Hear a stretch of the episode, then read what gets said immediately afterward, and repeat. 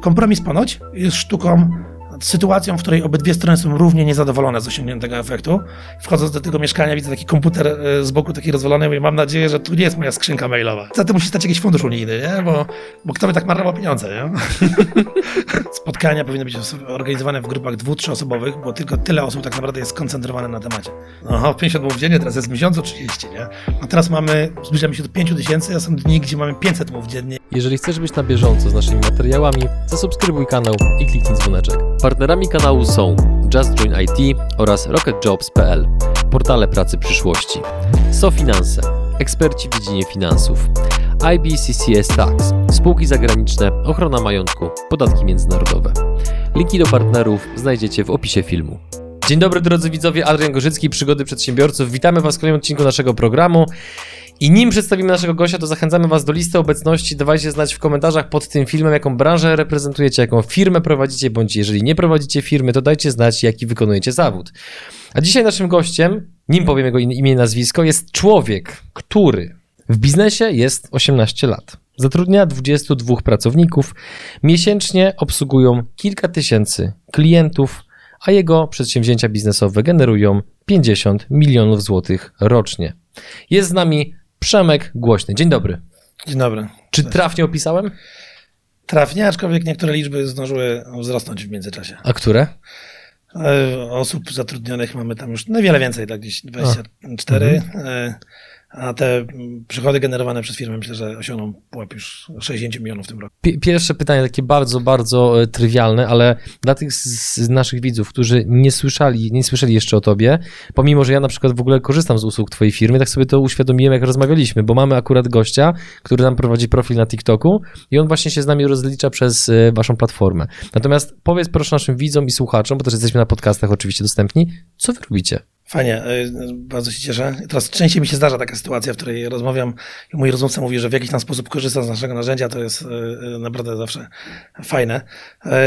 UseMe to jest serwis pracy zdalnej. My generalnie zajmujemy się rozliczaniem freelancerów w ich relacjach ze zleceniodawcami. Mhm. Generalnie dostarczamy narzędzie do takiego bezpiecznego przekazywania pracy i szybkiej wypłaty z tytułu wykonania właśnie usług takich biznesowych. Skąd się w ogóle na to wziął pomysł? No bo to teraz, kiedy już jest, no, jesteśmy właśnie w trakcie e, tego potężnego zjawiska społecznego, specjalnie nie używam tego słowa, żeby nam algorytm przypadkiem nic nie obciął, ale jesteśmy w takich czasach, w jakich jesteśmy, nie? E, I teraz dla, dla wielu ludzi praca zdalna stała się czymś oczywistym praktycznie z dnia na dzień. Natomiast no wy istniejecie 7 lat? W zasadzie początek to jest 8 e, lat. 2013 mhm. rozpoczęły się okay. prace, bo to był, jakby zaczynaliśmy od dotacji unijnych tam w ramach mhm. działalności gospodarczej, o czym może później, ale Oczywiście. no ten start takiego serwisu jako takiego to jest początek 2014, więc to tak 7-8 to jest tak na, na tak wymiennie, każda data jest dobra. I, I jak wygląda właśnie moment, biorąc pod uwagę, że to było na tyle e, z perspektywy dzisiejszego dnia oczywiście, to jest na tyle odległe, że nie mogę nie zapytać, jak wyglądał ten moment, kiedy pojawiła się iskra tego pomysłu, w twojej głowie? To jest e, w zasadzie tak naprawdę iskra tego pomysłu w mojej głowie pojawiła się wiele lat wcześniej. Ja prowadziłem wtedy taki portal kulturalny i, e, i w ramach tego portalu e, to były całkiem fajne rzeczy, które to był taki portal, taki trochę lifestyle'owy w internecie. Współpracowaliśmy z O2, robiliśmy dużo fajnych rzeczy, robiąc jakieś na przykład wideo, przeglądy, wideo przed YouTube'em, czy przeglądy filmowe w ogóle chyba nawet jako jednej z pierwszych, z pierwszych, w Polsce coś takiego próbowaliśmy robić ale e, przede wszystkim no, tą, tą jakby treścią tego serwisu były różne tam recenzje, artykuły, e, jakieś inne formaty tego typu i, i zatrudniliśmy na różnego typu takich umowach cywilnoprawnych no, kilkadziesiąt, no tam kilkadziesiąt, tam, do, do 30 różnych dziennikarzy z całej Polski. Między innymi jako ciekawostka Jakub Żulczyk zaczynał, czy jeden z jego pierwszych serwisów, gdzie startował, to właśnie był Relas, którym, o którym teraz mówię, ale to też był jednym z tych dwudziestu kilku osób, które do nas pisały teksty i, i to byli najczęściej studenci, jacyś młodzi ludzie i, i, i takie rozliczaliśmy się z nimi miesięcznie. I teraz przygotowując te rozliczenia z tego miesiąca, oni zawsze dzwonili, prosili, czy możemy wysłać te pieniądze. Nie, nie wszyscy, ale no, to się powtarzało. Czy możemy szybko wysłać te pieniądze, bo tam akurat w tym miesiącu jest taki, taki temat, czy, czy da się załatwić to szybciej. Myśmy, okej, okay, ale pamiętaj, że też wysłaliśmy ci dokumenty z tą umową, pamiętaj, proszę o odesłanie tych dokumentów.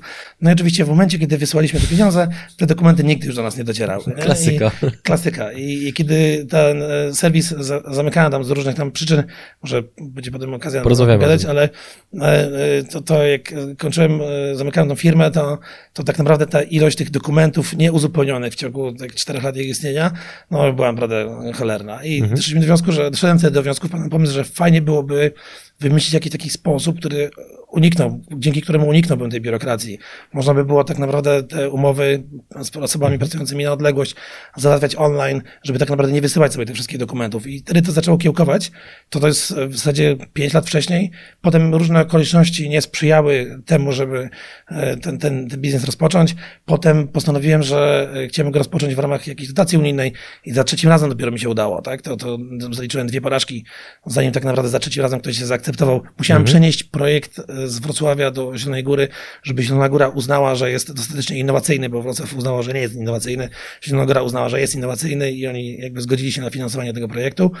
E, I, i dlatego de facto zaczęło się to kilka lat później, ale on sobie tak kiełkował przez te wszystkie lata, nawet do tego stopnia, że żeby uniknąć powtarzania się w tych projektach unijnych, no, nazwę wymyśliłem właściwie na samym początku, to był taki, taki, taki, taki koncept, który tam gdzieś sobie wbił się do głowy, ale w związku z tym, że pisałem już trzeci projekt unijny na ten sam temat, no to nie mogłem ciągle używać nazwy use me, use me, use me, to myślałem nazwę work in dom.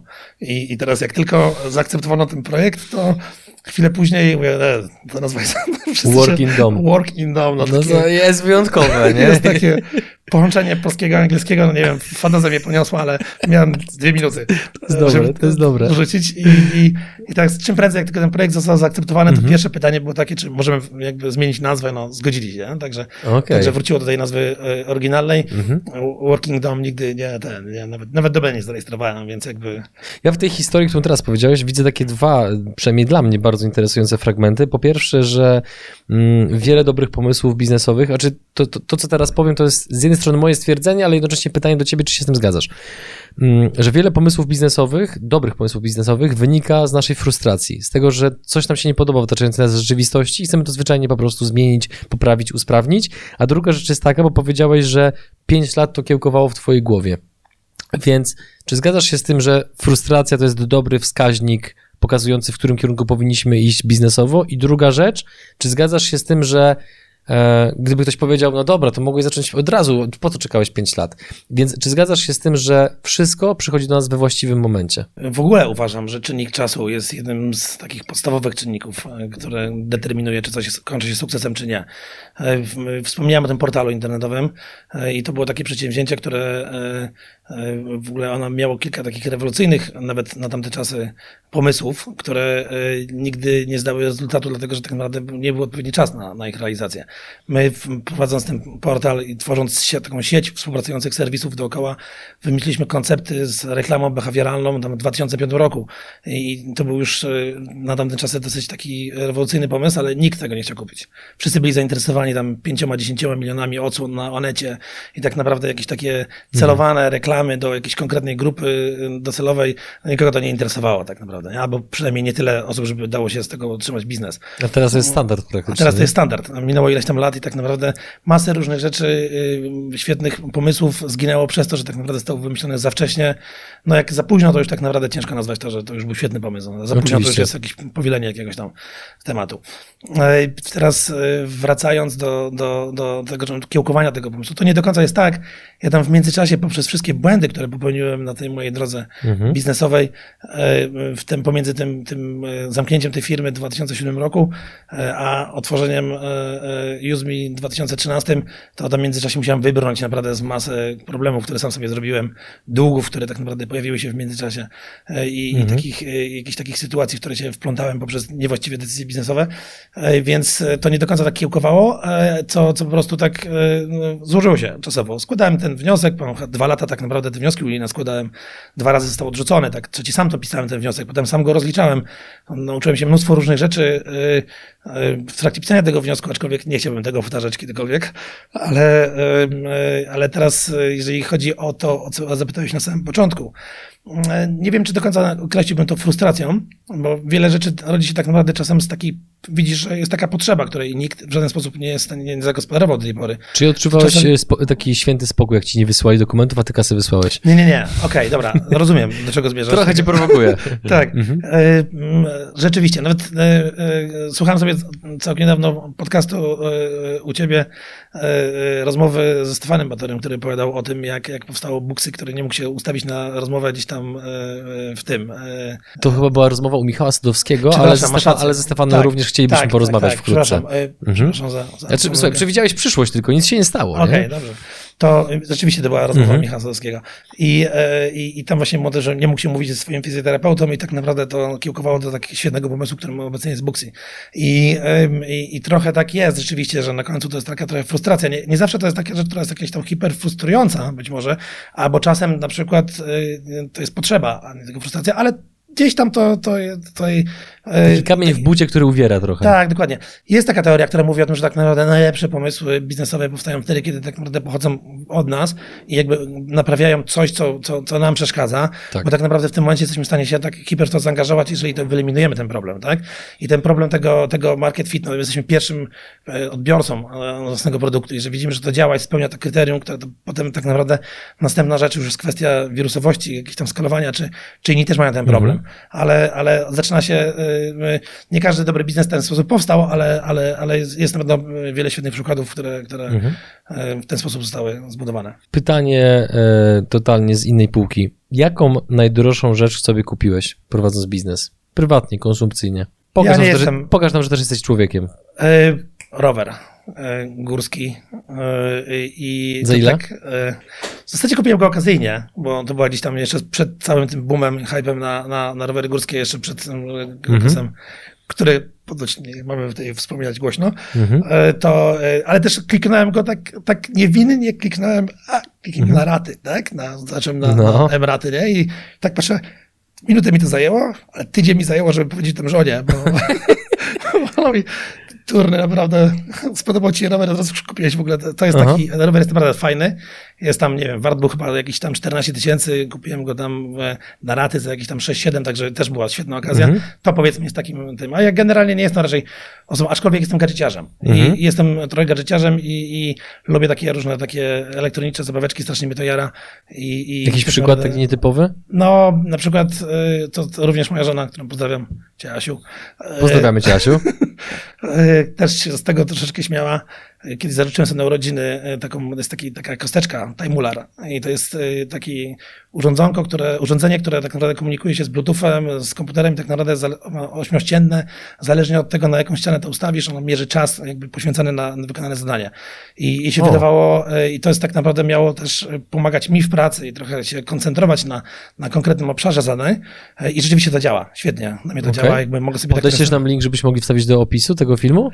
No tak, kobiet to reklama w ogóle jakiegoś tam, y, jakiegoś tam produktu, ale jest bardzo mm -hmm. fajny. W mm -hmm. każdym razie yy, ona się z tego śmiała, ale tak naprawdę dla mnie to rzeczywiście działa. Nie, dla, na niektóre osoby mogą się wydawać, że ten gadżet tylko taki jest zbędny, bo potem już jest kwestia dyscypliny i ewentualnie takiego trochę, sama aplikacja wystarczy. Tak naprawdę. Ten tak. gadżet nie jest niezbędny do samego funkcjonowania, aczkolwiek on daje takie trochę Taką namacalność tej kontroli. Namacalność, dokładnie. Mm -hmm. I to są, no to jest taka rzecz, której w zupełności mógłbym się obyć bez.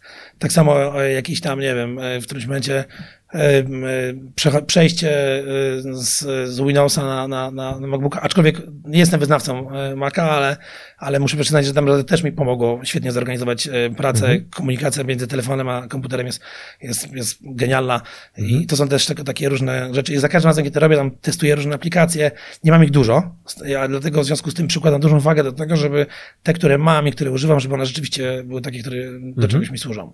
No i to właśnie, dziękuję Ci, że tak to ciekawie w ogóle powiedziałeś powiedziałeś, bo y, myślałem, że to w zupełnie innym kierunku pójdzie. E, ale dobrze, wracając. Jakiś czas temu na Instagramie bodajże u Rafała Zaorskiego widziałem takie zdanie, które trochę przykuło moją uwagę i zaraz właśnie jak powiedziałeś w pewnym momencie o tym, że zanim pojawiło się UseMe, to były inne projekty, które niekoniecznie się udały. I teraz, czy zgodziłbyś się ze zdaniem, że przedsiębiorca prawdę o sobie pozna dopiero wtedy, kiedy przynajmniej raz w życiu doświadczy bankructwa. Jest to takie dosyć kontrowersyjna teza, bo na pewno są przedsiębiorcy, którzy nigdy nie zaznali bankructwa, a mimo to osiągnęli sukces. Więc nie, i oby się to nie musiało sprawdzać w każdym mhm. przypadku, nikomu tego nie życzymy ale jest to dobra szkoła życia, tak? To, to zdecydowanie jest to taki moment y, y, takiego trochę, to jest takie zejście na ziemię, wręcz takie y, mhm. z, z, z, zbicie, takie konkretne, może być dla nas dobrą lekcją. Ja w ogóle zawsze powtarzam to też w firmie, rozmawiam z moimi y, kolegami, koleżankami z pracy, że każdy może popełnić błąd na jakimś etapie, jakby kwestią jest tylko to, żeby go nie powielać każdy błąd powinien nas czegoś nauczyć, a nie, żeby powtarzać ten sam błąd kilkukrotnie, tak? I, i jeżeli bankructwo E, mam nadzieję, że nie każdy musi przeżyć bankructwo, żeby się czegoś dowiedzieć o sobie. Na pewno e, i też jest pewnie wiele historii tragicznych, które stoi za bankructwem. Nie każdy się podniesie, tak? To te osoby, które następnie się podniosą i, i wyjdą z tego dobrze i wręcz na przykład kolejny biznes dzięki temu osiągną jakiś sukces z tego tytułu, to, to będzie to nauczka taka e, dobra i ciekawa, ale są też pewnie dużo osób, które, które się mhm. nigdy z tego nie podniosły, więc, więc to jest tak ciężko odpowiedzieć mhm. takie jednoznacznie na, na, na postawione pytania. Teraz właśnie jak w tym tygodniu, kiedy nagrywamy, to przez poniedziałek i wtorek, tak jak Ci wspominałem, mieliśmy e, event networkingowy ze skuterami wodnymi w tle. No i siłą rzeczy była tam lwia część uczestników, to byli Bydgoszczy nasi... skutery wodne? Tak, to było akurat w Żninie, wiesz? Okay. W Żninie akurat pływaliśmy i tam było 80 osób przez dwa dni.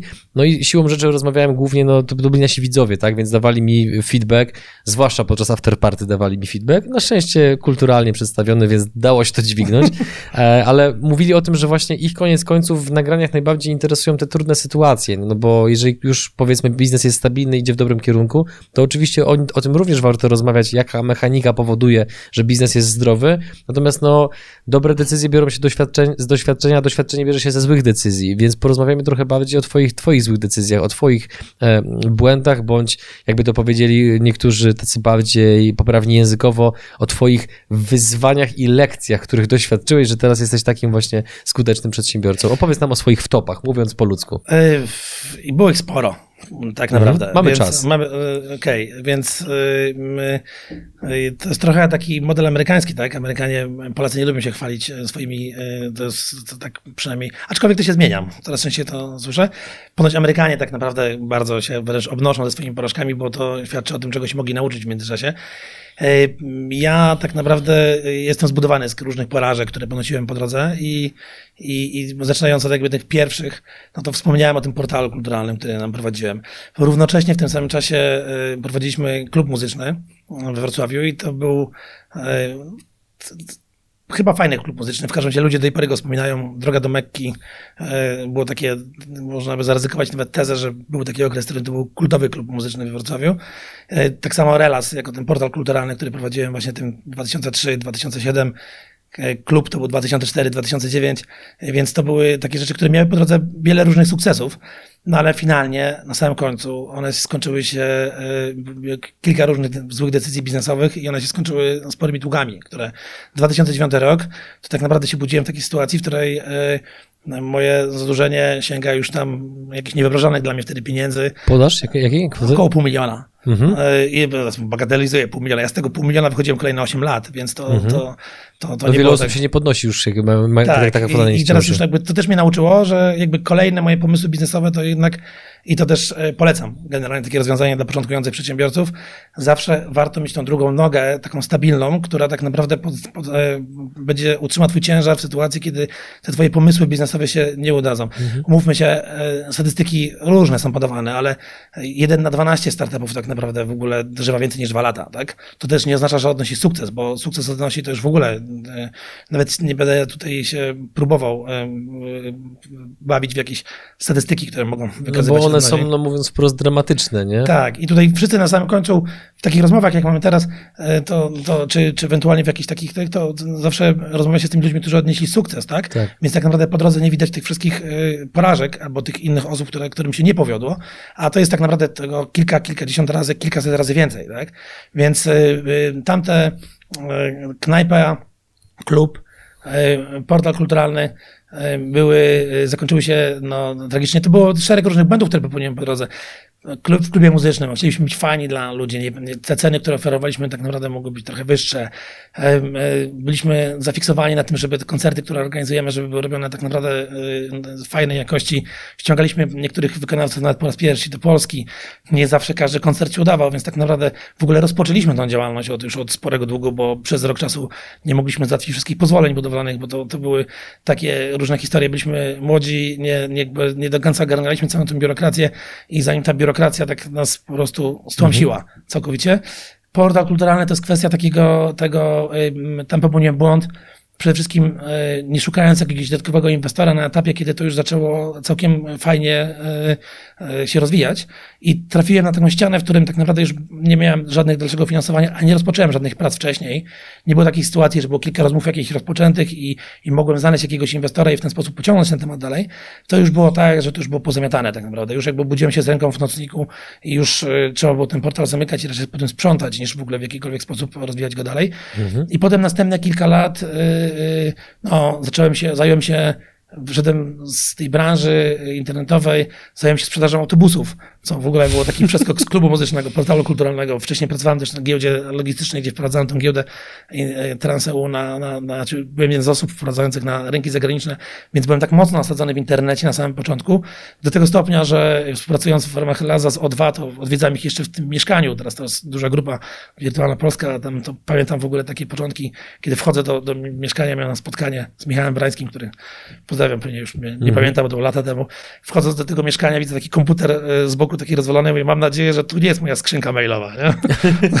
to wszystko wyglądało naprawdę garażowo bardzo.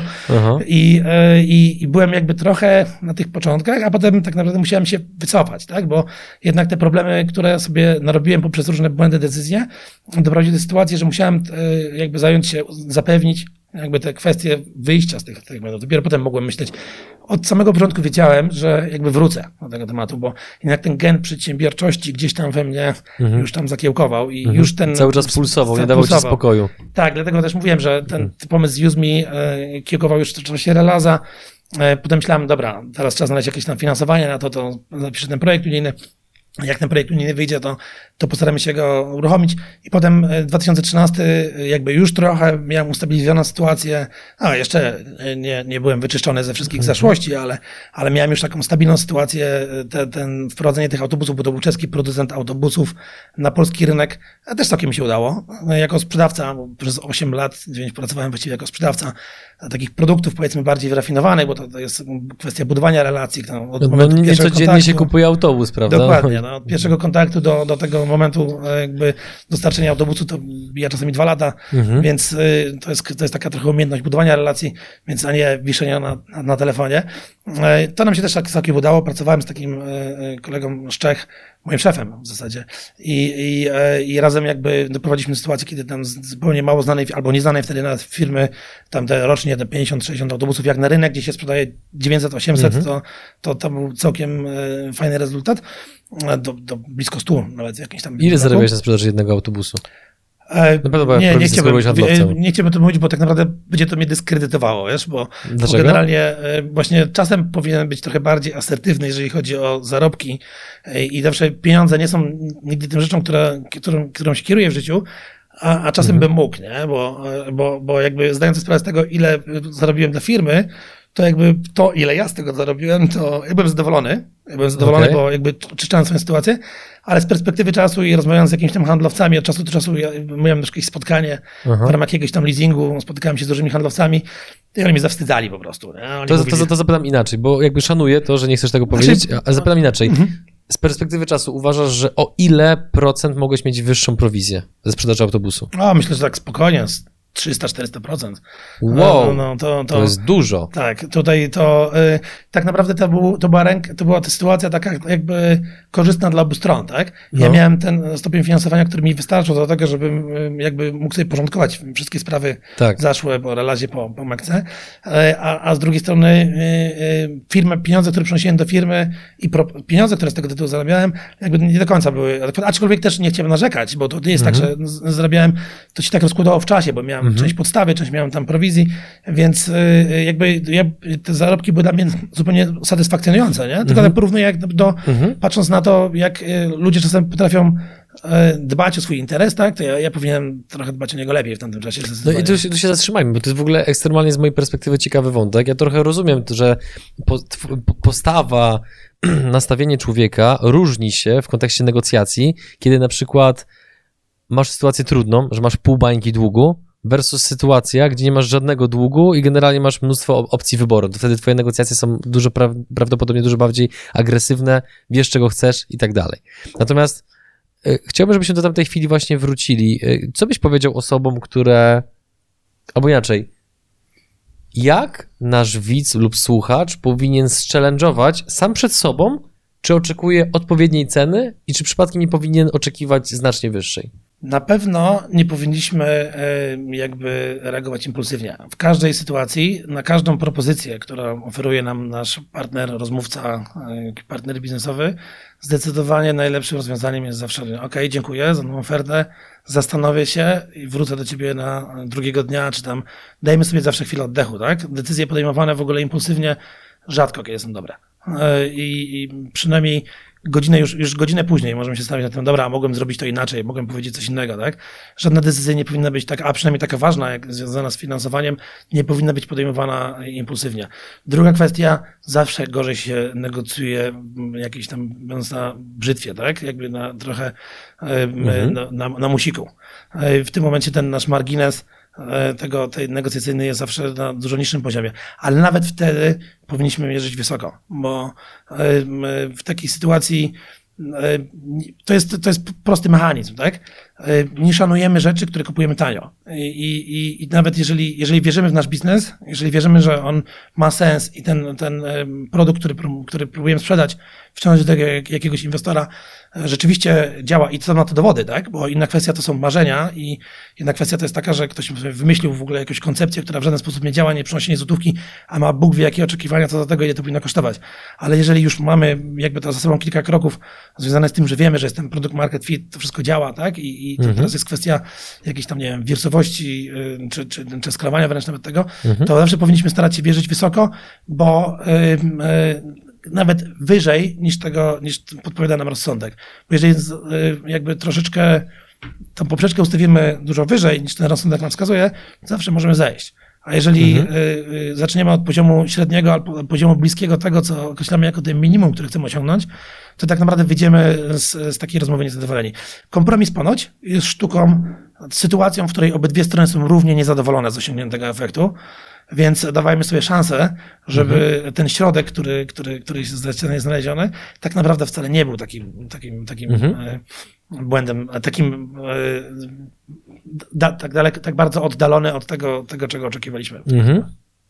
Zauważyłem coś takiego, idąc dalej, że osoby prawdziwie zamożne nie lubią tego eksponować za bardzo, zwłaszcza w Polsce, nie lubią o tym za bardzo mówić, bo się często spotykały z różnego rodzaju nieprzychylnymi reakcjami otoczenia zwłaszcza spoza środowiska biznesowego, no bo jednak przedsiębiorcy na to, że dobrze ci idzie, reagują raczej najczęściej w taki sposób, że pytają, jak to zrobiłeś, bo też chcą po prostu powtórzyć e, mechanikę tego, co robisz. Czy ty czujesz się zamożnym człowiekiem? Nie, i też nie jestem zamożnym człowiekiem. My wszystkie... Czyli, czyli nie, nie jesteś milionerem? Nie, nie. I na papierze być może. Mm -hmm. tak? A, Czyli na papierze jesteś? Na papierze teoretycznie jestem. Okej, okay. ale żona się aura mnie... zmieniła, tak, ale moja, się moja, zmieniła. Moja, moja żona zawsze mówi, jak to wygląda na naszym koncie? E, tak samo. A, dobra, wrócimy do tematu, jak się zmieni na Aha. naszym koncie. Mhm. Generalnie wszystkie pieniądze, które e, generujemy jako USM, my, my od e, dłuższego czasu, od, od jakby był etap, wspomniałem o tych dotacjach unijnych. Tak. Potem miałem etap, w którym, w którym pojawiło się dwóch aniołów biznesu. To nie były jakieś takie ogromne środki, a tam głównie tak naprawdę to było trochę smart money, trochę wiedzy, mhm. którą jakby wnieśli też do tej firmy i pomogli I, ile, ile, ile pieniędzy włożyli? Że, jeżeli Oni nawet w którymś momencie, jakby, to jest taka informacja, którą jakby, żebyśmy uniknęli, także wolałbym jakby tego nie wspominać. To nie były w każdym razie, ale to były bardzo istotne pieniądze z punktu widzenia takiego rozwoju firmy na tym etapie. E, e, ale to też nie były jakieś takie no, ogromne środki mhm. z punktu widzenia w ogóle tego, co słuchamy teraz tam w internecie. Oczywiście. I od 2018 roku my jako firma rozwijamy się organicznie i, i jakby generujemy fajne przychody, generujemy naprawdę już, to są już super liczby. Sam jestem ciężkim czasem zdziwiony, albo może nie zdziwiony, bo oczywiście zakładałem, że tak będzie, ale jedna rzecz to zakładać, a druga rzecz to doprowadzić do tego, że to się udaje, e, to my już od 2018 roku tak naprawdę wszystkie środki, które generujemy w ramach serwisu reinwestujemy, tak? Staramy się rozwijać go. My do tej pory nie mamy nawet żadnego kredytu, tak? Nie, mm -hmm. Nawet w głupiej linii kredytowej. E, nie pozyskiwaliśmy, mieliśmy kilka rozmów. Czyli z... bardzo zdrowy biznes. Tak. E, myślę, że teraz już jest na etapie crowdfundingu, może do tego mm -hmm. wrócimy później, mm -hmm. tworzymy Jasne. kampanię crowdfundingową i, i teraz pierwszy raz tak naprawdę na poważnie wychodzimy w kwestii jakiegoś pozyskiwania kapitału, ale e, Wcześniej mieliśmy jakieś rozmowy z funduszami Venture Capital i, i sami odrzuciliśmy te propozycje z ich strony. Dlaczego? E, to jest taki trochę syndrom, o którym sobie rozmawialiśmy. Zresztą to jest dłuższa, dłuższa więcej zmiennych, tak? E, po pierwsze, pozyskiwanie kapitału z takich funduszy venture capital w Polsce jest w ogóle w 90% to są fundusze, które pochodzą z NCBR-u. Ja nie twierdzę, że to jest coś złego, fajnie, że w ogóle są jakieś fundusze, bo jeszcze niedawno w ogóle pozyskanie jakiegokolwiek kapitału w Polsce jest otwarte dla tych, którzy już kapitał mają, a ciężej go zdobyć dla tych, którzy go nie mają. To jest w ogóle jakiś paradoks, ale tak to naprawdę funkcjonuje na, na mhm. naszym rynku. I, e, a, ale i w związku z tym te, nawet te fundusze w dużym stopniu posiłkują się środkami, które pozyskują z NCBR-u, a tutaj jest po prostu cała seria obostrzeń, tak? I my już jakby zdając, czytając tę umowę, analizując tę umowę, już widzieliśmy, że tak naprawdę wpadlibyśmy trochę w taki, taką złotą klatkę. Tak? Mhm. Jesteśmy, pozyskujemy kapitał, e, mamy nawet mniejszościowego udziałowca, ale no, ogon zaczyna machać psem, tak? I, i, i zanim y, już jesteśmy ubezwłasnowolnieni, nie możemy jakby rozwijać się w tym kierunku, a teraz każdy inwestor, który pojawiał się, albo każda osoba, która ewentualnie wyrażała chęć rozmowy na temat UseMe, czy w trakcie rozmów, każdy jak jeden powtarzał, zwiększcie swoją marżowość poprzez podniesienie cen. Ale z tym fundamentalnie nie zgadzam, tak? Dlaczego? E, uważam, że tak naprawdę my powinniśmy rosnąć i to skalowanie powinno być jakby poprzez zwiększanie tej bazy użytkowników. Poprzez wolumen. Poprzez wolumen, a, a nie poprzez wzrost cen i jakby zwiększanie marżowości można osiągnąć na wiele różnych sposobów, tak? Poprzez jakiś tam upselling, dodawanie dodatkowych produktów, czy, czy, czy jakieś inne rzeczy, które są jakby wyborem, tak? Świetnie robi to, nie wiem, mhm. Ryanair. Spróbuj kupić bilet na Ryanerze, to po drodze wiesz, możesz kupić samochód, e, e, wypożyczyć tak mieszkanie, jeszcze obiad ci podwiozą pod dom, ale zanim klikniesz to kup, to po prostu kilkanaście propozycji musisz jakby ominąć po drodze. E, ale ten kluczowy aspekt, dla którego wchodzisz na stronę Ryanaira, jest tej cenie, której oczekujesz, tak? Czyli ten niski, niski lot. I niska cena lotu. I mhm. to samo, jeżeli chodzi o UseMe, zawsze jakby uważałem, że powinniśmy zwiększać ten moment sprzedaży, więc każda kolejna osoba, która przychodziła do nas i mówiła, że podnieście, podnieść prowizję, podnieście prowizję, no to zaraz tak wchodzi do jakiś fundusz, tak? I na razie to ja mogę powiedzieć nie, ale w momencie, kiedy już, y, już zaczyna się takie oczekiwania co do tego, jakie będą e, zyski, dochody spółka zacznie generować, to ja w którymś momencie już nie będę powiedzieć nie, tak? Co więcej, e, te zapisy z tych, e, z tych funduszy bardzo często zawierają w sobie dużo takich lekkich takich kruczków na zasadzie no, zmuszenie do, do, do, do sprzedaży udziałów, wprowadzenie, no, zabezpieczenie, każdy fundusz jest zabezpieczony ze wszystkich możliwych stron, przedsiębiorca nie zawsze, tak? O ile nie zadba tam swój interes. Ja nie mhm. twierdzę, że w ogóle to jest, e, to są różne, e, różne są modele wzrostu firmy, tak? I, i szanuję i też widzę, tak naprawdę my, to nie znaczy, że to, co my podjęliśmy, tę decyzję, którą podjęliśmy, że ona jest jakaś świetna. Wydaje mi się, że jest dobra, ale tak naprawdę równie dobra pewnie byłaby, gdybyśmy pozyskali jakiś fundusz z venture capital i tak naprawdę może w szybszym tempie rozwijalibyśmy się jakiś tam czas temu akurat tutaj wracamy do tego tematu, e, tego, tego timingu, tak? Czyli tego czasu. Być może te kilka lat temu, gdybyśmy szybciej rozwijali, to wcale nie oznaczało, żebyśmy odnieśli większy sukces, tak? Ja mhm. pamiętam kilka lat temu e, chodziłem po ulicach Wrocławia i widziałem billboardy e, aplikacji, która była jakąś, to, to było 5-6 lat temu, billboardy aplikacji, mapa dla dronów, tak? W sytuacji, kiedy jakieś pojedyncze osoby miały drony, nie? Kto w ogóle, za to musi stać jakiś fundusz unijny, nie? Bo, bo kto by tak marnował pieniądze, nie? Goście musieli po prostu mhm. wydać e, kasę najwyraźniej na reklamę i dlatego czyli coś tak durnego jak reklamy w ogóle do, do aplikacji internetowej, gdzie, gdzie tak naprawdę nikt, mało kto znał ich w tym momencie pewnie jeszcze w internecie, mhm. a już wychodzą z jakąś reklamą outdoorową, co jest w ogóle jakimś poronionym mhm. pomysłem na tym etapie. I też pozyskując jakieś większe środki na tym okresie, wcale niekoniecznie musielibyśmy osiągnąć większy sukces, ale być może szybciej byśmy osiągnęli tę, tą, tą, tą skalę, jeżeli chodzi o zagranicę, bo to jest teraz nasz, nasz fokus. Chcemy w jak największym stopniu tak naprawdę koncentrować się na wyjściu za granicę z USMI. Być może pozyskując jakiegoś większego partnera, zrobilibyśmy to szybciej, tak? E, więc każda droga ma swoje plusy, każda ma swoje minusy. E, wydaje mi się, że na dłuższą metę ten, ten, ten rynek finansowy w Polsce no, gdzieś jednak wymaga takiej trochę lekkiej korekty, tak? Bo jakby powiem, może nie, niekoniecznie osiągnięcia takiego etapu jak w Stanach Zjednoczonych, gdzie tak naprawdę na byle w ogóle jakiś koncept napisany na, na serwetce można pozyskać kilka milionów dolarów. Osiągnięcie statusu unicorna w Stanach Zjednoczonych nie jest w ogóle żadnym, yy, może tak, jest ciągle sukcesem, tak? Ale nie jest niczym yy, takim unikalnym, tak? Mhm. A, to już chyba, tam jest chyba tym, jak się jest tym dekakornem, tak? To już jest tak, 10, 10 tak, miliardów, nie? Tak, już, już, już ten. Już. Tak naprawdę to ile tam jest, czytamy, o, czytamy obserwujemy tak świetne, świetne, świetne lub mniej świetne biznesy, które w ogóle dolara nie przynoszą, a, a są wyceniane mhm. jak niebotyczna kwoty. I, I teraz w Polsce z kolei mamy przegięcie w drugą stronę. I, I, większość tych środków w tych funduszach venture capital są z pochodzenia właśnie unijnego, co powoduje szereg obostrzeń.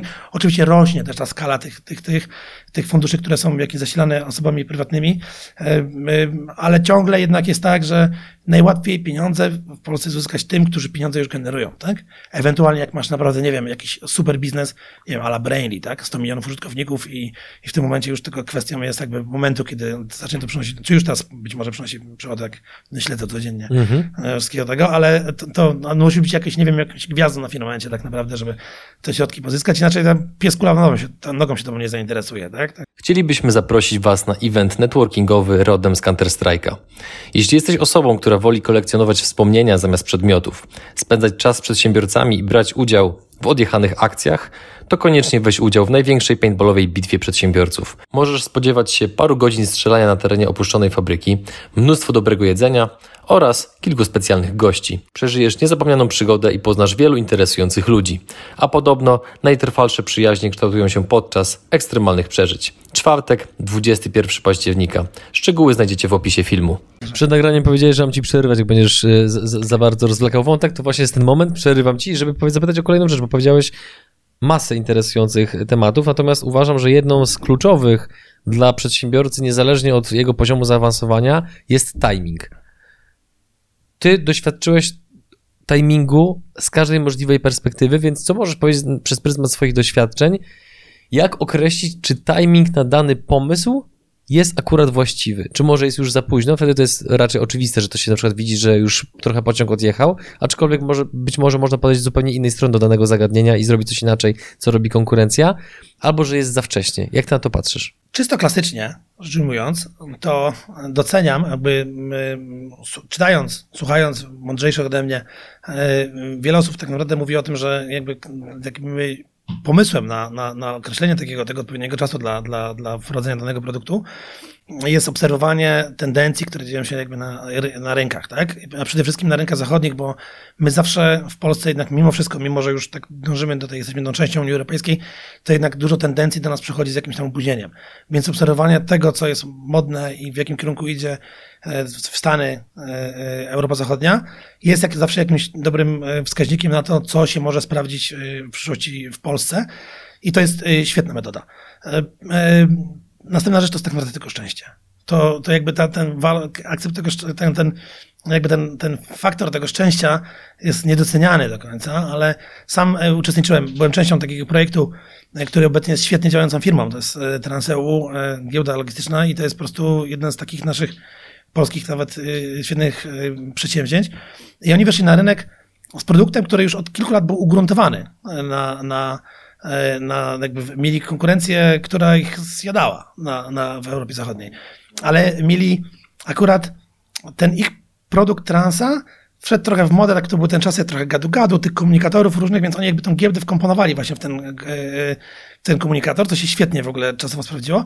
A co więcej, e, akurat rynek polski logistyki zaczął rosnąć do jakichś niebotycznych rozmiarów i tak naprawdę oni zaczęli rosnąć razem z tym rynkiem, tak? Teraz jesteśmy liderem E, rynku logistyki w Europie, ale nie zawsze nie byliśmy. Tak? Jeszcze, jeszcze w tamtych czasach, kiedy ja tam pracowałem, to tam większa od nas była Litwa. E, I, i, i, teraz, i teraz kto przewidzie, mógł przewidzieć taką sytuację? To tak naprawdę no, jakiś ten, tęgie umysły być może czytałem, czy oglądałem jakiś Billa Gatesa, który przegląda tak rocznie sobie robi taki tydzień, w którym przegląda mnóstwo i patrzy, co będzie tym trendem w następnym roku no, jest to taka osoba, no takich Bill Gatesów ile mamy? No jednego mamy Bill Gatesa, tak?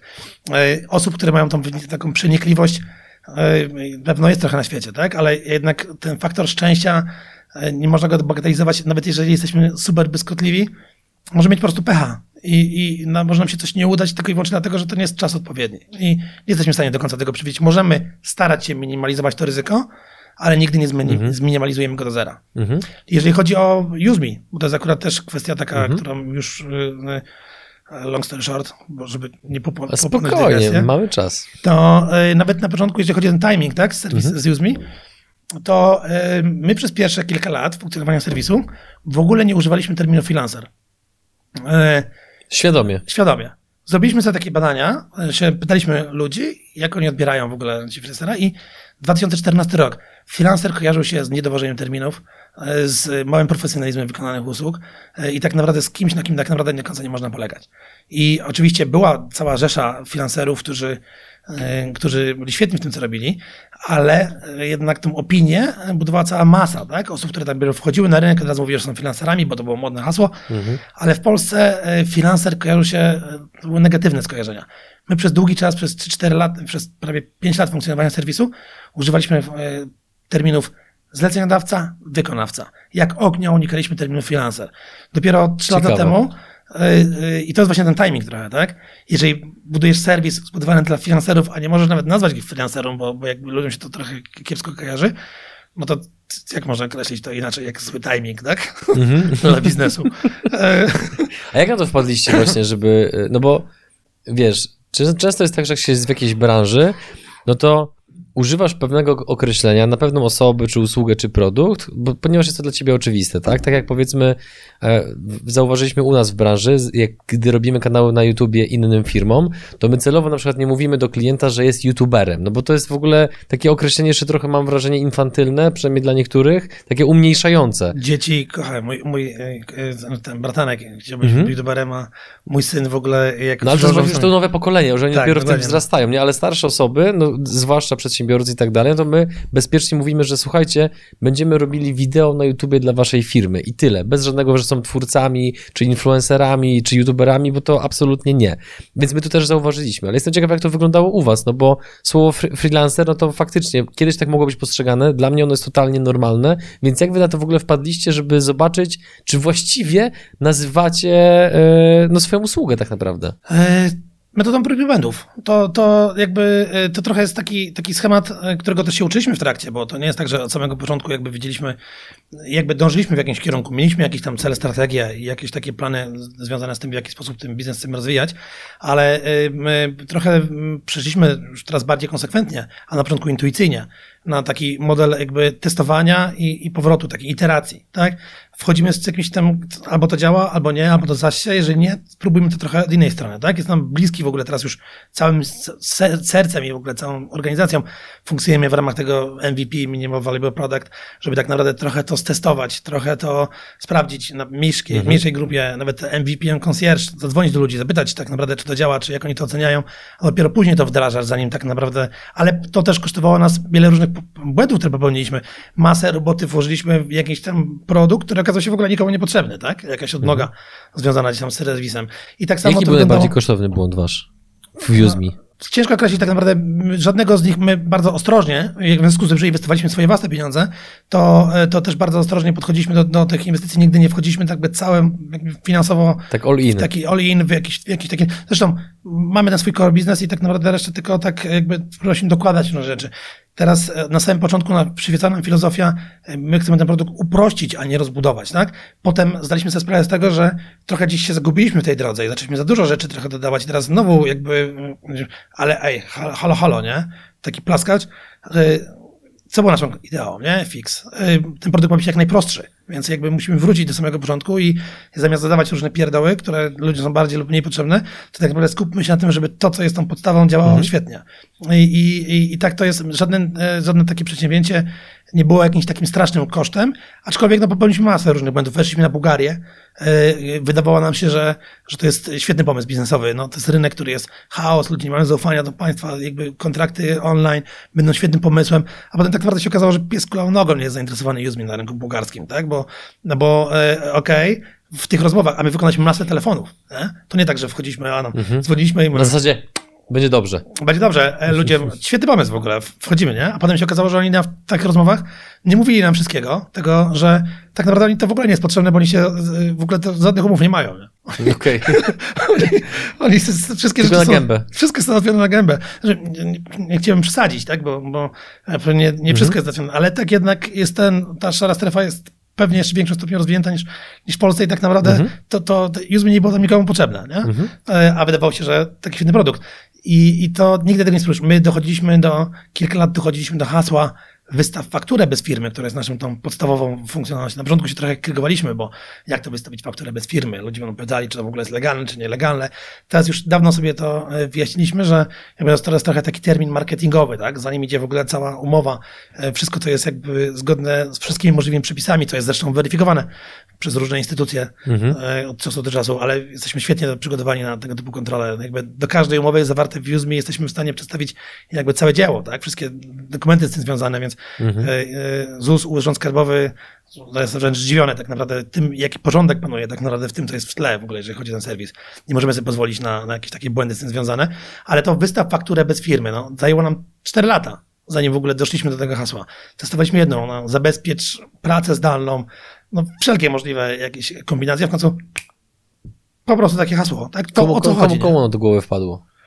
To jest czasem e, ciężko określić, bo, bo to jest jakby to jest e, praca zespołowa, tak? E, Na jakimś tam początku ja byłem pomysłodawcą USMI, ale już z czasem, od samego początku jest ze mną Michał Saban, który jest jakby mózgiem operacyjnym takim od strony IT i pracuje ze mną od samego początku, tak naprawdę nad tym projektem jest pierwszą osobą zatrudnioną w firmie i to jest tak, że jakby my mamy wiele różnych spotkań, aczkolwiek teraz troszeczkę odeszliśmy, bo mamy nową filozofię, nie marnujemy czas na spotkania, ale mamy też takie miejsca, gdzie, gdzie sobie wymieniamy się tymi informacjami. Teraz, teraz e, pomysły już trochę są budowane kolektywnie, więc ciężko nazwać e, kto, teraz to, to już dużo zależy od zespołu, mam świetny zespół, więc bardzo często tego typu pomysły wpadają podczas po prostu jakiejś wymiany myśli, tak? Nie marnujecie czasu na spotkania.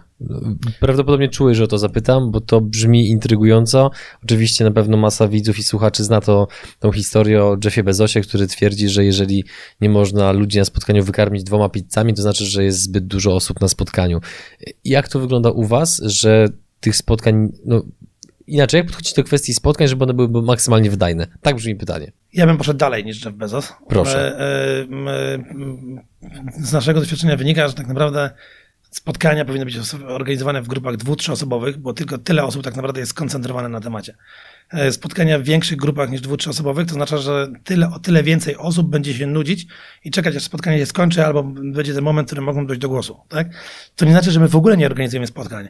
Mamy sprinty e, zespołu IT, mamy takie cotygodniowe półgodzinne spotkania, które się przyciąga do 45 minut, bo jestem z gadułą, z zespołem e, e, obsługi klienta, z bokiem, czy mamy spotkania cotygodniowe marketingowe, ale to są te krótkie wycinki raz w tygodniu, a poza tym przenosimy ten akcent na spotkania jeden na jeden, czy ewentualnie trzy osoby, które są najbardziej zainteresowane danym tematem, e, bo tylko tak naprawdę to z naszego doświadczenia wynika, że to jest coś, co najbardziej się sprawdza, tak? Masę. Przeżywałem to w firmach już teraz. W związku z tym, że są złe przykłady, to nie będę podawał w jakich, ale w każdym razie marnowałem masę czasu na spotkaniach. To jest w ogóle mm, przypadek jakiś taki korporacyjny, tak? Że, że jakby w wielu korporacjach znam programistów pracujących w dużych, fajnych firmach, e, którzy mówią, że chcieliby w końcu zacząć kodować, tak? Bo, bo tyle czasu spędzają w ogóle w trakcie jakichś spotkań, które, które w ogóle ich nie dotyczą, że mają poczucie marnowanego czasu, tak? Życia. I teraz e, ja też byłem tam, e, done that, tak? Miałem taki moment, w którym, w którym jakby nie miałem czasu na pracę, bo to wszystko były jakieś spotkania, a, a, a trzy czwarte tych spotkań w ogóle tak jakby jednym uchem mi wpadało, drugim wypadało, bo prawie w ogóle mnie nie dotyczyło i rzeczywiście zwróciłem na to uwagę. I teraz we mnie to kiełkowało, a posłuchałem kiedyś na jakimś websemicie e, e, tam CEO Basecampa, który jakby wyartykułował to. Jak mówi, że oni zrezygnowali ze spotkań, bo one są zupełnie bez sensu. nie? I, i tak w ogóle z całego tego, tego websemitu e, i wszystkich tam różnych e, tych, tych to ta jedna rzecz mi została, ale była super kluczowa. nie? Spotkania. No, no, no dobra, są- ale poczekaj, ale to dobra, no to robicie w takim razie spotkania dwu, trzyosobowe, nie? Jak dbacie o to, żeby wszyscy w firmie wiedzieli o jakichś takich kluczowych informacjach? No bo to, to Jest musi ma, być jakoś... masę rzeczy, mamy takie rzeczy, które, y, mamy firmowego Slacka, tak, mamy tam założony kanał, który już teraz, y, jest masę rzeczy, które sobie też jeszcze poprawiamy w trakcie, bo widzimy na przykład, już do, donosiły nam osoby zespołu obsługi klienta, że na przykład czasem brakuje, ta komunikacja pomiędzy działami powinna być na lepszym poziomie, więc widzimy, mamy taki sygnał, to jakby zastanawiamy się, jak możemy to poprawić, tak? Zrobiliśmy teraz kanał na, na Slacku, gdzie important i tak naprawdę tam jest, są te rzeczy, mamy też osoby tylko angielskojęzyczne, więc też ta komunikacja często jest angielskojęzyczna wewnątrz firmy i, e, i tam też jest tak, że jakby to, co jest istotne dla wszystkich, musi być tam zawarte, tak? E, Czyli taka notka chociaż. Taka krótka. notka chociażby, tak żeby każdy tak naprawdę miał, miał, miał tą, tą, tą, zresztą w ogóle y, też te, agregujemy ten, te, te kanały komunikacji, bo to też jest z doświadczeń, które gdzieś, y, y, błędów, które popełniłem po drodze, tak, i które, które mnie czegoś tam nauczyły. To jest duży problem w ogóle komunikacja wewnątrz firmy, a ten problem rośnie w tym momencie, kiedy jest za dużo różnych narzędzi do komunikacji, tak. My teraz jakby chcemy się skoncentrować, żeby było jedno główne narzędzie, tak, może być drugie jakieś uzupełniające, ale jeżeli jest zbyt wiele kanałów komunikacji, to bardzo często ta informacja nie dociera tam, gdzie powinna docierać i, i, i gubi się gdzieś po drodze, więc jakby ta dobra organizacja i zaplanowanie komunikacji wewnątrz firmy jest jedną z super kluczowych e, tematów w firmie. Mhm. I, I teraz spotkania są dwu, trzyosobowe, ale powstaje z nich notka, tak? Powstaje z nich notka. I leci mamy, na Mamy też tak, mamy Slacka, mamy Jira, mamy dużo, korzystamy z dużo różnych rozwiązań takich e, jakby, które pomagają na tej codziennej pracy, tak? I mhm. tutaj mamy te jakby, mamy pomysł, który, o którym rozmawiamy na Slacku, ale ten pomysł, żeby tak naprawdę nabrał swojego rozpędu, to musi być wrzucony do Jiry. Dopiero na Jirze tak naprawdę to, to na Slacku mhm. jest rozmowa, tak? A o, oczywiście, no, czasem na tej Jirze już nie, nie rozpisujemy nam wszystkiego, dajemy linka do Slacka, to wszystko jest rozpisane. Jira, Jira się nazywa, tak? Ten... Jira to jest program do zarządzania projektami, to jest jakby trochę komunikacja pomiędzy IT, tak? Działem IT. To nam pozwala tak naprawdę zarządzać e, mhm. y, y, y, projektami. I też to nie jest do końca produkt marketingowy, ale żebyśmy nie mnożyli wielu narzędzi, to zespół marketingu też wciągnęliśmy do Jiry, mają tam swój odrębny jakiś tam projekt, ale po to tak naprawdę tylko, żeby się nie przerzucać z jednego softu na drugi, bo, bo to już jest nie do garnięcia czasem. W ogóle bardzo ciekawa informacja, dziękuję. Mm, powiedz mi, bo użyłeś kilka razy podczas naszej rozmowy słowa wirusowość. Mm, zakładam, że to słowo no, na pewno się w bardzo dużym stopniu łączy, że z jakiegoś powodu udało Wam się zebrać tysiące klientów, 50 milionów e, rocznego przychodu. I teraz, czy mógłbyś ze swojej perspektywy powiedzieć, z, z, analizując te minione lata, co takiego właśnie wyrobiliście, co było taką w pewien sposób no, ekstremalnie skuteczną dźwignią, która pozwoliła wam zbudować taką skalę. No bo wiesz, wy robicie 50 baniek mając 20 parę osób na pokładzie. To jest naprawdę wyjątkowa sytuacja i ona nie jest aż tak częsta w Polsce, wbrew pozorom, nie? Między 2018 ostatnio sobie tak analizowałem, bo nawet do mnie czasem takie rzeczy nie dochodzą, ale e, e, jest tak, że mamy w ogóle świetną biuro obsługi klienta, to jest naprawdę jeden z naszych mhm. atutów. E, średni czas rozwiązania ticketa, problemu użytkownika od jego zgłoszenia do jego rozwiązania to od godziny do półtorej godziny. I, no to jest, to jest ekstremalnie szybko. Tak, a mamy 8 osób w biurze obsługi klienta. Wow. I po prostu to jest kwestia dobrej organizacji i świetnego zespołu. Tutaj jakby y, mamy bardzo fajny zespół, jeżeli chodzi o biuro obsługi klienta, jest, jest y, mhm. ludzie też to doceniają, więc to nie jest tak, że to jest tylko i wyłącznie moja tam, bo dostajemy maile, czy jakieś wiadomości od, od naszych użytkowników, którzy chwalą nas, nasze biuro obsługi klienta, więc tak naprawdę rzeczywiście dziewczyny, bo mamy mhm. też skład w Uzme jest mocno sfeminizowany, no, więcej niż połowa osób zatrudnionych w Uzme to kobiety, więc jak mhm. firma IT możemy się pochwalić, że u nas nie musimy robić żadnych parytetów. Mhm. E, I, e, I teraz e, wracając do pytania. No, oczywiście popłynąłem w jakąś dygresję. Ale myślę, że widzowie i słuchacze absolutnie się nie gniewają. E, dygresje są e, dobre, o ile są ciekawe, a twoje są bardzo ciekawe, więc nie hamuj się. Okej, okay, dobrze. Będę. Dobrze. Kontynu kontynuuj w takim razie. Jakby jak osiągnęliście właśnie taką wirusowość i ta takie tempo rozwoju i taką skalę, od pomysłu, który de facto zrodził się z frustracji, że ludzie nie wysyłali wam papierów, kiedy im wysłaliście e, kasę. To nie, było tak od razu, to nie było tak od razu. Nie? Znaczy ja to skróciłem bardzo mocno. Nie? Znaczy, tak... ja, znaczy mhm. ja też y, teraz już, y, że to też nie było od razu. Jakby use me y, też zaczynało się od różnych błędów, które, które, które różnych pivotów, które tak naprawdę, może nie tyle pivotów na zasadzie, zresztą po, po, po kroku, krok po kroku. Proszę koncepcja projektu unijnego zakładała, że e, jakby stworzymy giełdę zleceń, gdzie ludzie będą się odnajdywać i rozliczać całe transakcje. Jakby e, tworzenie jakiegoś marketplace'u teraz, jakby w ciągu pierwszych trzech lat obserwowałem e, ten rynek bardzo, bardzo, bardzo uważnie i dwadzieścia kilka powstało serwisów, które stawiały sobie podobne cele, w sensie budowy jakiejś giełdy zleceń, tak? Myślę, że to jest takie proste. Nie ma chyba nic trudniejszego niż zbudowanie, no, masę jest pewnie trudniejszych rzeczy, ale w internecie obecnie zbudowanie dobrego marketplace'u to jest po prostu, to już jest, to jest temat jakby odmiany przez wszystkie przypadki, tak? A już szczególnie z jakiegoś tam sukcesami, czy, czy, czy, czy jącym wewnętrznie. Więc szybko zobaczyliśmy, że opieranie się na tej giełdzie zleceń, teraz giełda zleceń istnieje w serwisie, no ale on odpowiada za, nie, 2-3% naszych przychodów, a, a, a ponad 95% to jest tam tak naprawdę te relacje ludzi, którzy przychodzą do nas już nawiązując te relacje poza serwisem i tak naprawdę korzystają z Udemy tak trochę sasowo, tak? Jako, jako takie tak narzędzie. Taki pomost trochę. Tak, dokładnie. Takie narzędzie właśnie do, do jakby, my sami e, jakby zdefiniowaliśmy się i tak naprawdę jesteśmy mhm.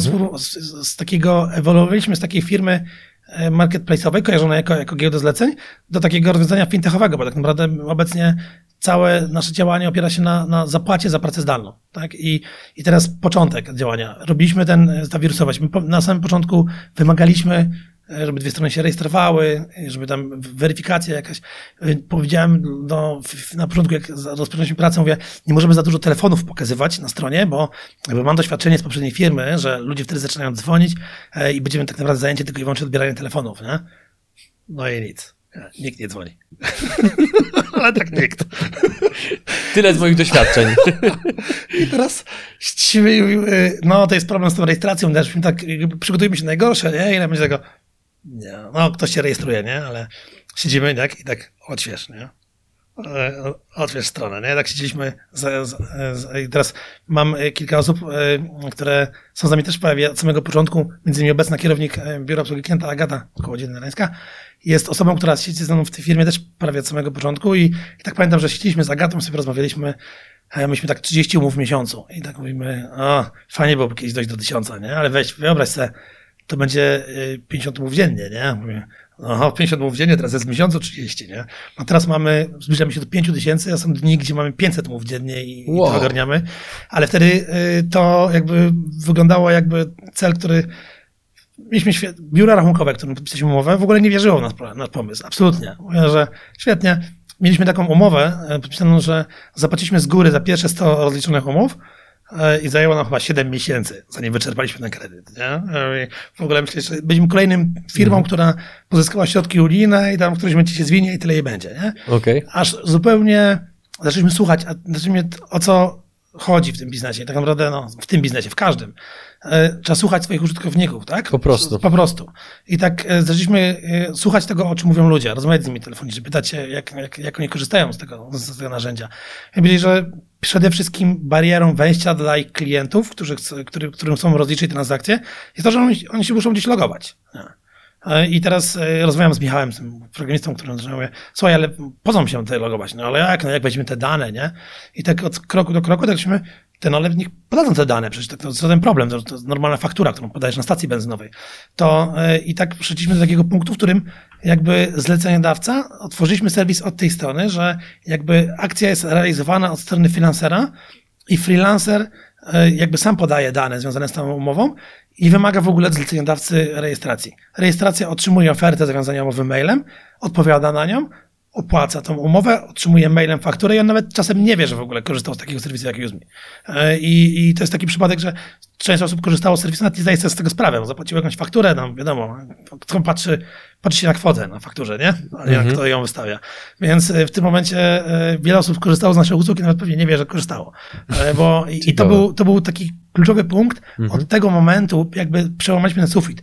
Przybiliśmy się przez tą barierę tych 30 umów, która była takim sufitem, nie? I I to zaczęło rosnąć po prostu w tempie e, geometrycznym. geometrycznym.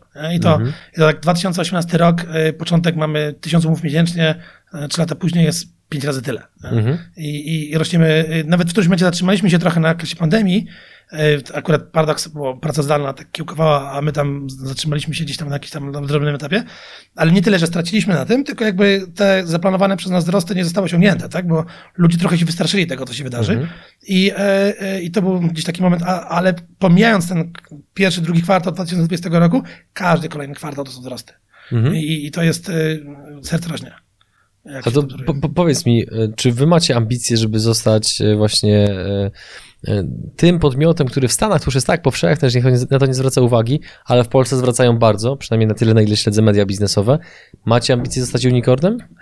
firmą o wartości miliarda dolarów? Tak, zdecydowanie. Aczkolwiek mm, e, nie chciałbym, e, to jest taki trochę idea fix dla większości startupów, tak? To jest trochę taki, taki cel, taki Kilimandżaro, tak? E, Każdy Taka droga do Mekki. Dokładnie, droga do, do Mekki. Dobrze nawiązałem, powiedz, dobrze, nie? Bardzo dobrze, bardzo dobrze. Dziękuję. W ogóle Mekka była tak skonstruowana, że na samym końcu była taka mała salka, gdzie właśnie były takie różne takie oświetlane te i tam się siedziało na poduchach, były niskie stoliki, gdzie można było wstawiać kufel piwa i tak naprawdę cała knajpa była drogą do tej sali. Mm. Także nazwa tak naprawdę. Okej.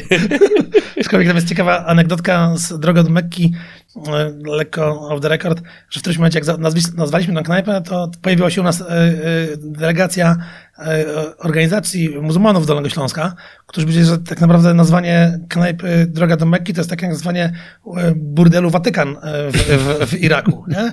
I czy my rozważamy w ogóle zmianę tej nazwy, bo to, to jest obraza dla nich. Jakby siedzieliśmy miesiąc czasu, czy trzy tygodnie się przygotowaliśmy do dalszych spotkań z nimi, bo nie chcieliśmy urazić, a też nie chcieliśmy z zrezygnować, bo już, już dzisiaj poszły jakieś reklamy. Mhm. Więc znaleźliśmy takie pojęcie, że Mekka pisane z małej litery to jest zgromadzenie się ludzi w ściśle określonym celu. I a. dlatego potem pełna nazwa knajpy to była droga do Mekki muzyki, grafiki, filmu. I okay. tak naprawdę zależnie od tego, czy był koncert, czy była jakaś wystawa fotograficzna, czy ewentualnie jakiś pokaz filmowy, to tą Aha. końcówkę do, do, dosypywaliśmy. Także zgodzili się mhm. na to. Powiedzieli, że, że, że pasuje im taki układ i, zgodzili się na takie rozwiązania, także to był taki mały sukcesik po drodze. Ale teraz y, y, wracając do, do unicorna.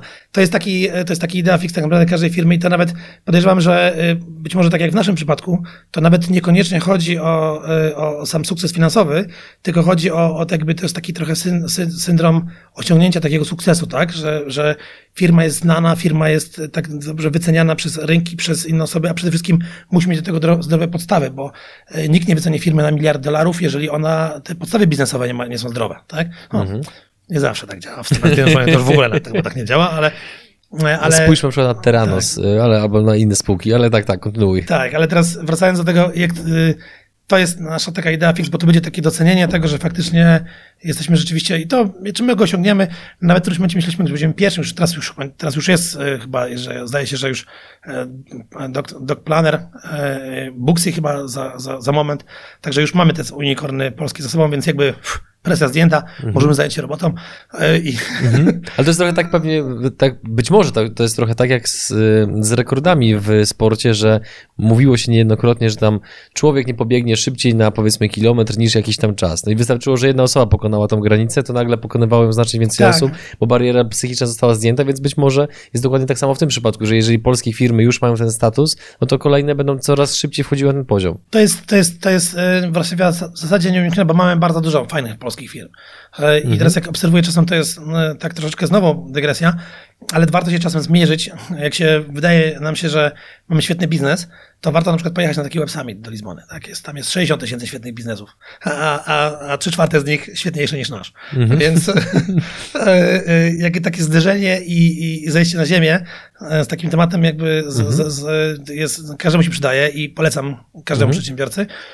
E, I teraz, jeżeli chodzi, w, ale z kolei rzeczywiście obserwuję to, że jest coraz więcej świetnych biznesów w Polsce i nawet we Wrocławiu, na, na, na naszą skalę lokalną, bo my jesteśmy z Wrocławia. Jest naprawdę tyle fajnych e, firm e, i to kwestia czasu, które z nich zostaną tymi unicornami. Czy ta droga wiedzie przez Stany Zjednoczone? Niekoniecznie. To jest trochę taki schemat. My też próbowaliśmy robić programy, obserwujemy, co się dzieje w ogóle w innych firmach, staramy się wyciągać jakieś wnioski z, z dobrych doświadczeń innych firm. Tak? Zrobiliśmy program afiliacyjny, który był bardzo podobny do Dropboxa, ale Dropbox wymyślił go kilka lat wcześniej, więc już jakby trochę nie działał u nas. Ale i tak samo nie każdy unicorn musi przechodzić przez Stany Zjednoczone. My w ogóle widzimy swoją rolę w przyszłości, swoją, swoje miejsce w przyszłości na zupełnie innych rynkach. Mhm. A jeżeli chodzi o rynki globalne, tak naprawdę to w takiej długiej perspektywie to nas bardziej interesuje Afryka, Ameryka Południowa. E, e, Czy takie rynki wschodzące trochę, tak? Rynki wschodzące, tak. Mhm. E, I, I tutaj na przykład myślimy o takich rozwiązaniach. Teraz na przykład już planujemy działania związane z kryptowalutami, żeby prowadzić tego typu płatności w UseMe.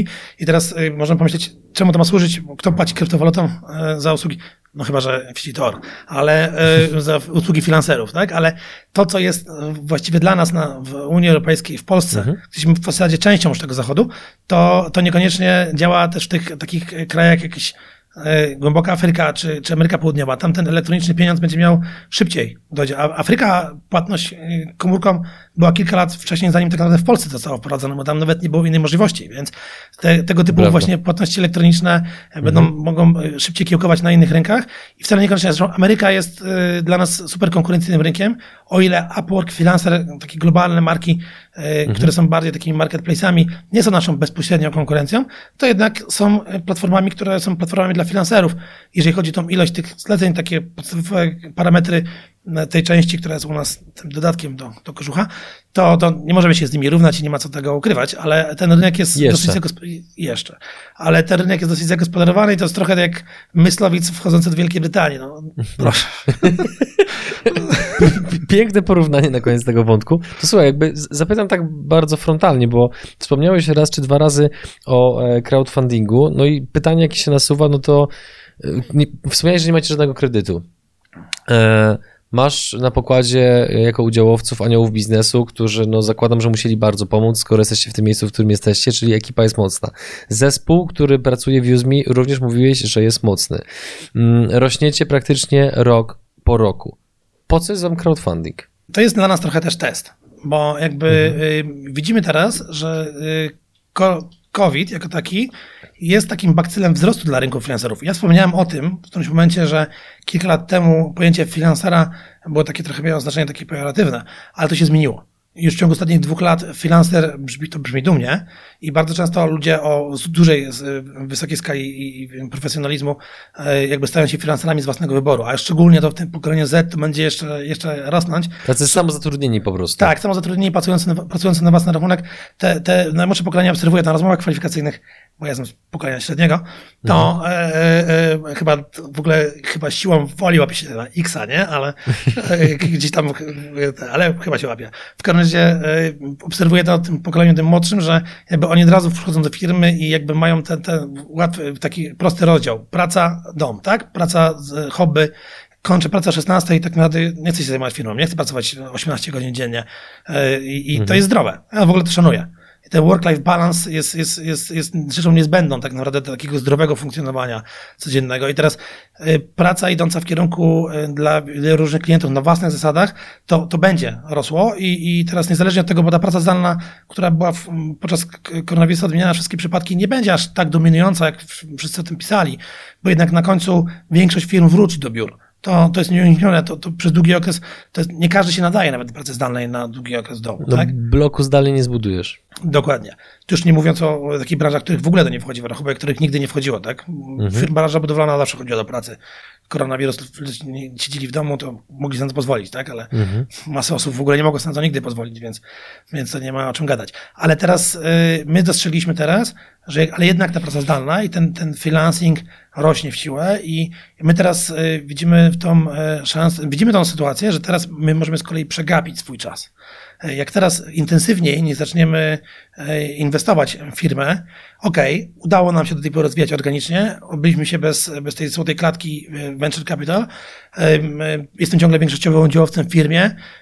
Anioły biznesu są jakby dostarczyli tego smart money, tych rad i, i jakby mhm. też są fajnymi partnerami na co dzień i, i udzielają wiele mądrych rad, ale jakby udało mi się to bez jakby wchodzenia w tej jakby sprzedawania firmy, rozwadniania tego kapitału. Jasne. Ale teraz następny krok już musi, jednak musimy trochę przyspieszyć i teraz jesteśmy, chcemy w przeciągu dwóch lat, rozważamy w przeciągu dwóch lat wejście na rynki kapitałowe, wejście już mi na giełdę, żeby rozwijać się jeszcze w szybszym, szybszym tempie, a chcemy się też do tego dobrze przygotować. Crowdfunding jest takim trochę pierwszym krokiem do tego.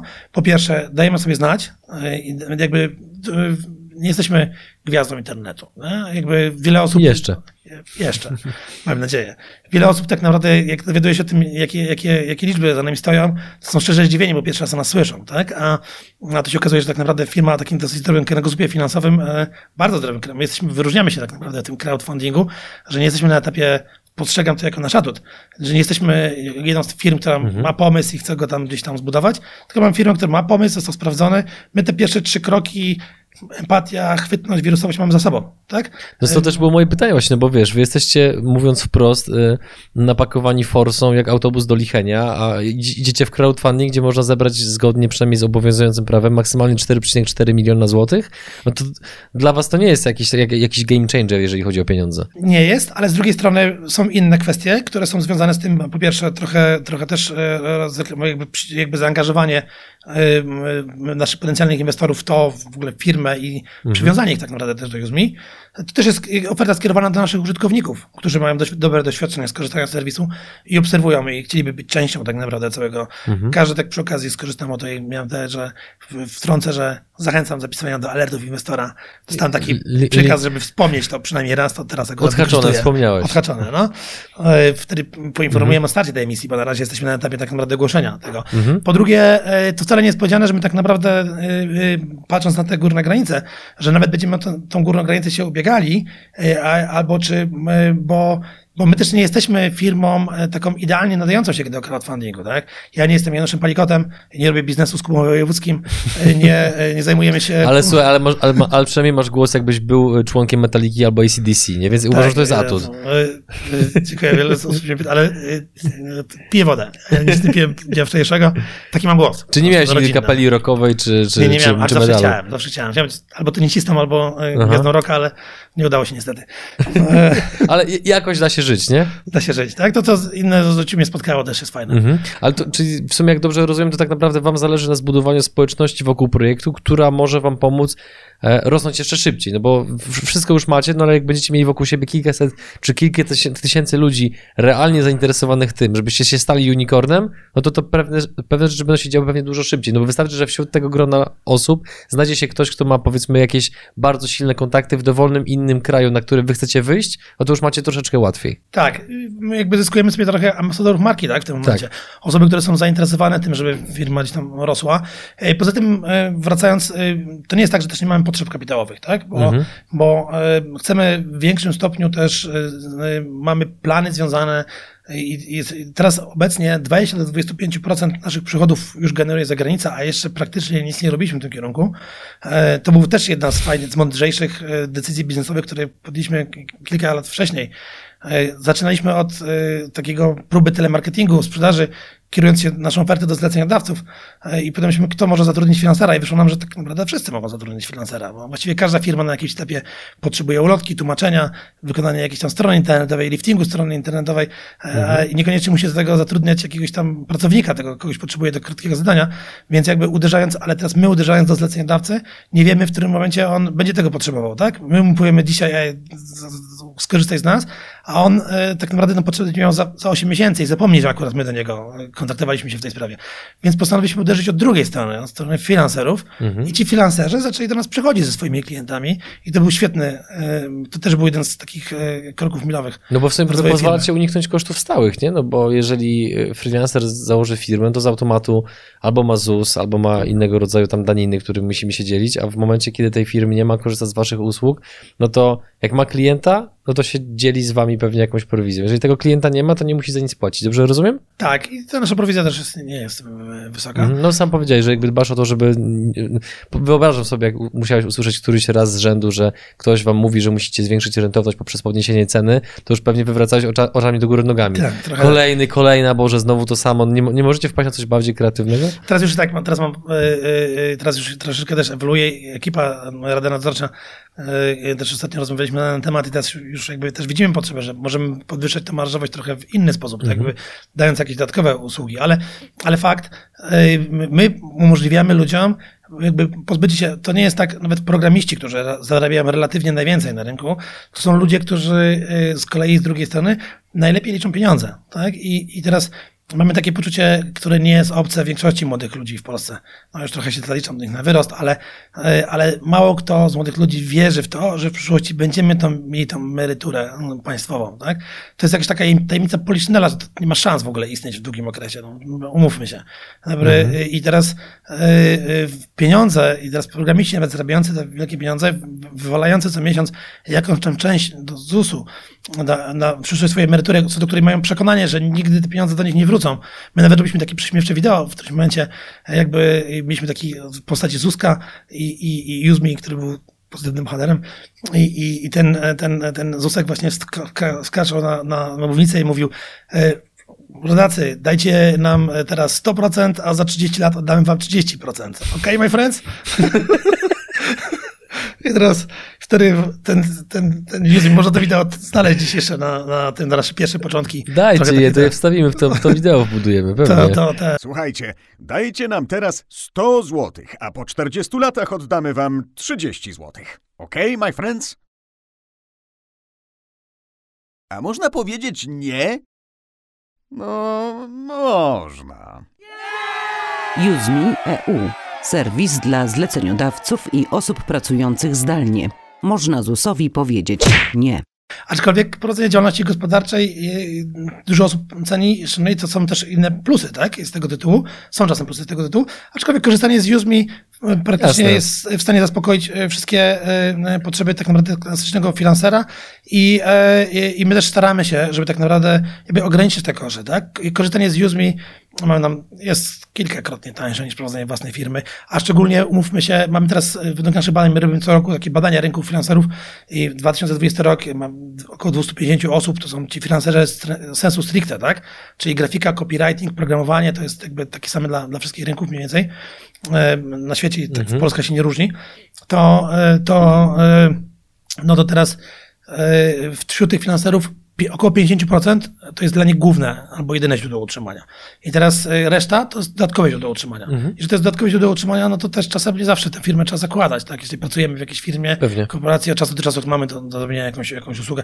I to jest też tendencja, obserwujemy to na tych rynkach, jeżeli mamy wyciągać doświadczenia z innych rynków, na przykład z Japonii, to to jest coś takiego, w jakim kierunku ten rynek japoński idzie, tak? że e, niekoniecznie amerykański, zwróćmy uwagę, mhm. warto obserwować różne rynki. To, e, to tam e, jakby e, te dowolne nasze zasoby popołudniowe możemy wykorzystać w ten sposób i niekoniecznie musimy do tego, z tego tytułu zakładać firmę. Tak? I już mi to umożliwia. No umówmy się, jeżeli robicie 50, to już powiedziałeś 60 baniek rocznie, no to musicie coś robić dobrze, bo takie kwoty się nie biorą z tego, że się miało szczęśliwy traf, przypadek i tak dalej. Więc tak naprawdę już zamykając naszą rozmowę, to ja ci chciałem powiedzieć, że rozmowa z tobą była dla mnie z jednej strony ogromnym przywilejem, bo e, wyobrażam sobie, że jak już będziesz firmą na poziomie miliarda dolarów, to ja będę musiał być na poziomie co najmniej Kuby Wojewódzkiego, żebyś ponownie przyjął moje zaproszenie.